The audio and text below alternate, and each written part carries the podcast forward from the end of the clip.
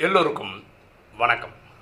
இன்னைக்கு ராஜயோக சீரீஸில் நம்ம பார்க்கக்கூடிய சப்ஜெக்ட் டைப்ஸ் ஆஃப் டாலரன்ஸ் சகிப்புத்தன்மையின் வகைகள்.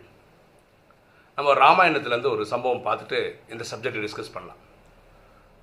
ராமனுக்கும் சீதைக்கும் கல்யாணம் ஆயிடுச்சு. ராமனை வந்து அடுத்த ராஜாவாக மகாராஜாவாக பட்டாபிஷேகம் பண்ணணும்.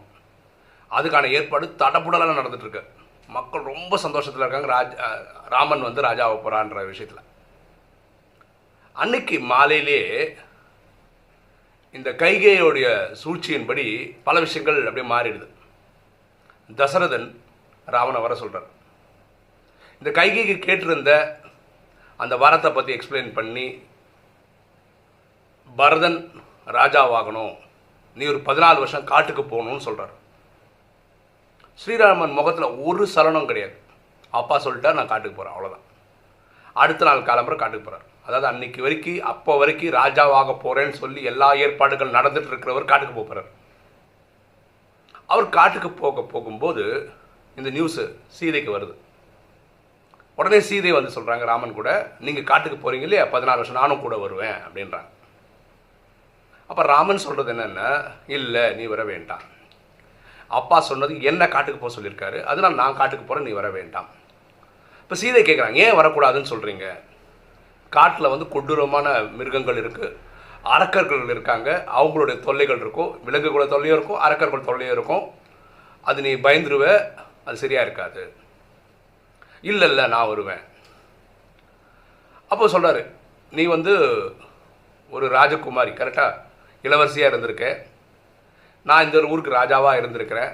எனக்கு எங்கள் அப்பா கொடுத்த காட்டில் பதினாலு வருஷம் காட்டில் இருக்கணும்னா நான் காட்டில் போகலாம் ஒரு அர அரண்மனையிலே வாழ்ந்திருந்த உனக்கு திடீர்னு வந்து ஒரு காட்டில் வாழ்கிறது வந்து சரிப்பட்டு வராது. இங்கேனா பஞ்சு மெத்தை இருக்குது சேவக சேவம் பண்ணுற சேவை பண்ணுறதுக்கு நிறைய பேர் இருக்காங்க வேலையாட்கள் இருக்காங்க. அங்கே வந்தால் நீ கஷ்டப்பட வேண்டியிருக்கும் தரையில் படுக்க வேண்டியிருக்கும். இதெல்லாம் உனக்கு செட் ஆகாது அதனால் நீ வர வேண்டாம். ராமன் வர வேண்டாம் வர வேண்டாம்னு நிறைய காரணங்கள் சொல்லிட்டே இருக்காரு. சீதையை வந்து வருவேன் வருவேன் வருவேன்னு அவங்க சொல்லிட்டு இருக்காங்க. இப்போ சீதை சொல்கிறான் ராமன் எங்கே இருக்காரோ அதான் சீதைக்கு அயோத்தி. அதனால் நீங்கள் காட்டுக்கு போனீங்க அதான் எனக்கு அயோத்தி நான் அங்கே தான் வருவேன் அட முடியலாம் ராமன் வர வேணாம்னு சொல்கிறதுக்கு இந்த அரக்கர்கள் கதை சொல்கிறாரு விலங்குகள் கதை திரும்ப திரும்ப திரும்ப சொல்கிறார் ஒரு ஸ்டேஜுக்கு மேலே சீதை வந்து ராமனை பார்த்து என்ன தம்மா சொல்கிறாங்க எங்கள் அப்பா எனக்கு சொன்னாங்க நீங்கள் வந்து பெரிய வீரன்னு சொன்னாங்க. நீங்கள் சிவதனுசோ உடச்சி தான் நீங்கள் என்னை கல்யாணமே பண்ணிக்கிட்டீங்க. நீங்கள் ஒரு ஆம்பளை இல்லையா? ஒரு அரக்கர்களை பற்றி பயந்து கணக்கு சொல்கிறீங்க விலங்குகளை சொல்லி பயப்பட்டு சொல்கிறீங்க இதெல்லாம் உங்களால் எதிர்கொள்ள முடியாதா? நீங்கள் ஒரு ஆம்பளையா இல்லையான்னு பார்த்து கேட்டுறாங்க ராமனை பார்த்து. ராமன் வந்து ரொம்ப சூடாகிறதுக்கு பதிலோ டென்ஷன் ஆகிறதுக்கு பதிலோ ஒரு சிரிப்பு தான். சரி வா என் கூட வா அப்படின்னு சொல்கிறார் இதோட அர்த்தம் என்னென்ன கல்யாணம் பண்ணிட்டாங்க. அதனால ராமன் போகிற இடத்துக்கெல்லாம் மனைவியை கூட்டிகிட்டு போகணுன்றது கிடையாது. அவங்களுக்கு அது விருப்பம் இருக்கான்னு தெரியணும்ல. அவங்க விரும்பி இறங்கி வராங்களா? ஐயோ இவனை கல்யாணம் பண்ணிட்டு சகிச்சு வெளியே வராங்களா? இவனை டாலரேட் பண்ணி வெளியே வராங்களான்னு எப்படி ராமனுக்கு தெரியும்? கேட்டால் தான் தெரியும். அதனால தான் வர வேண்டாம் வர வேண்டாம் வர வேண்டாம் நிறைய விஷயங்கள் சொல்கிறாரு ஆனால் சீதை விடாப்பிடியாக இருக்காங்க. நான் கூட வருவேன் கூட ட்ராவல் பண்ணுவேன் அப்படின்னு. இதே தான் லக்ஷ்மணனும் சொல்கிறான் நானும் கூட வருவேன் நானும் கூட. அப்போ ராமன் வந்து லக்ஷ்மணன் சொல்கிறது இதுதான். நான் காட்டுக்கு போகணுன்னு சொன்னது என்ன தான் ஒன்றும் கிடையாது. நீ ஏன் எங்கூட வந்து கஷ்டப்படுற? பதினாலு வருஷம் நீ கஷ்டப்படணும் காட்டில். வேண்டாம் நான் போயிட்டு வந்துடுறேன் அப்படின்னு. என்ன பிரச்சனை சொல்லி அங்கே விலங்குகள் தொல்லை வருது அரக்கர்கள் தொல்லை நான் முன்னாடி நிற்பேன். எங்கள் அண்ணனை காப்பாற்ற வேண்டியது என் அண்ணியை காப்பாற்ற வேண்டிய வேலை எந்த? நான் தான் முன்னாடி நிற்பேன் லக்ஷ்மணன் வாதாடுறாரு. அப்படி லக்ஷ்மணன் விடாப்பிடியாக இருந்ததுனால தான் லக்ஷ்மணனையும் கூப்பிட்டுக்கிறாரு சீதையும் கூப்பிட்டுக்கிறாரு. அப்போ சீதை காட்டுக்கு போனது வந்து சகிச்சுட்டு கிடையாது. டாலரேட் ஐயோ இவன் கல்யாணம் பண்ணிக்கணுமே இதனால காட்டு அப்படி கிடையாது. அன்புனால மட்டும்தான் போயிருக்காங்க. ஓகேவா அப்படி தான் போயிருக்காங்க. அதுக்கப்புறம் உங்களுக்கு தெரியும் கதை. ராவணன் கடத்திட்டாரு இவங்க இலங்கைக்கு போய் மீட்டு வந்தாங்க. அந்த கதையெல்லாம் நமக்கு தெரியும். ஸோ இந்த சகிப்புத்தன்மைன்னு இருக்குல்ல வாழ்க்கையில் இந்த பதினாலு வருஷம் காட்டில் இருக்கிறது வந்து இது கிடையாது. ஹனிமூன் ட்ரிப்பு கிடையாது இல்லையா? ஸோ கஷ்டமோ நஷ்டமோ கூட இருப்பேன்னு இறங்கி வந்தது தான் சீதை செய்த விஷயம். அதை அவங்க சந்தோஷமாக தான் ஏற்றுக்கிட்டாங்க பரமாத்மா போன வார வானியில் இதை பற்றி பியூட்டிஃபுல்லாக டிஸ்கஸ் பண்ணுறார் மனிதர்கள் இந்த சகிப்புத்தன்மை அப்படின்னு வரதுல ரெண்டு விஷயத்தில் நடந்துக்கிறாங்க. ஒரு விஷயம் வந்து எவ்வளோ வருஷம் நான் இதை தாங்குறது? எவ்வளோ வருஷம் நான் இதை டாலரேட் பண்ணுறது எவ்வளோ நாள் நான் கஷ்டப்படணும்?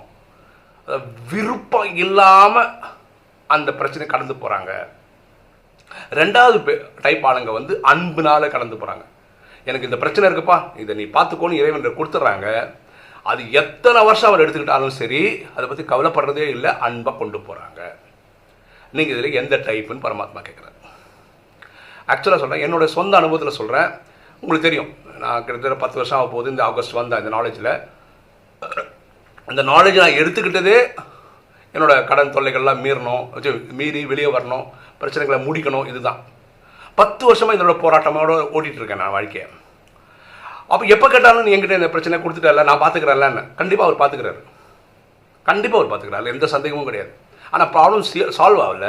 அப்போ நான் இதை வந்து எப்படி சொல்லணும் ஃபஸ்ட்டு டைப்பில் தான் சகிச்சுக்கிறேன்.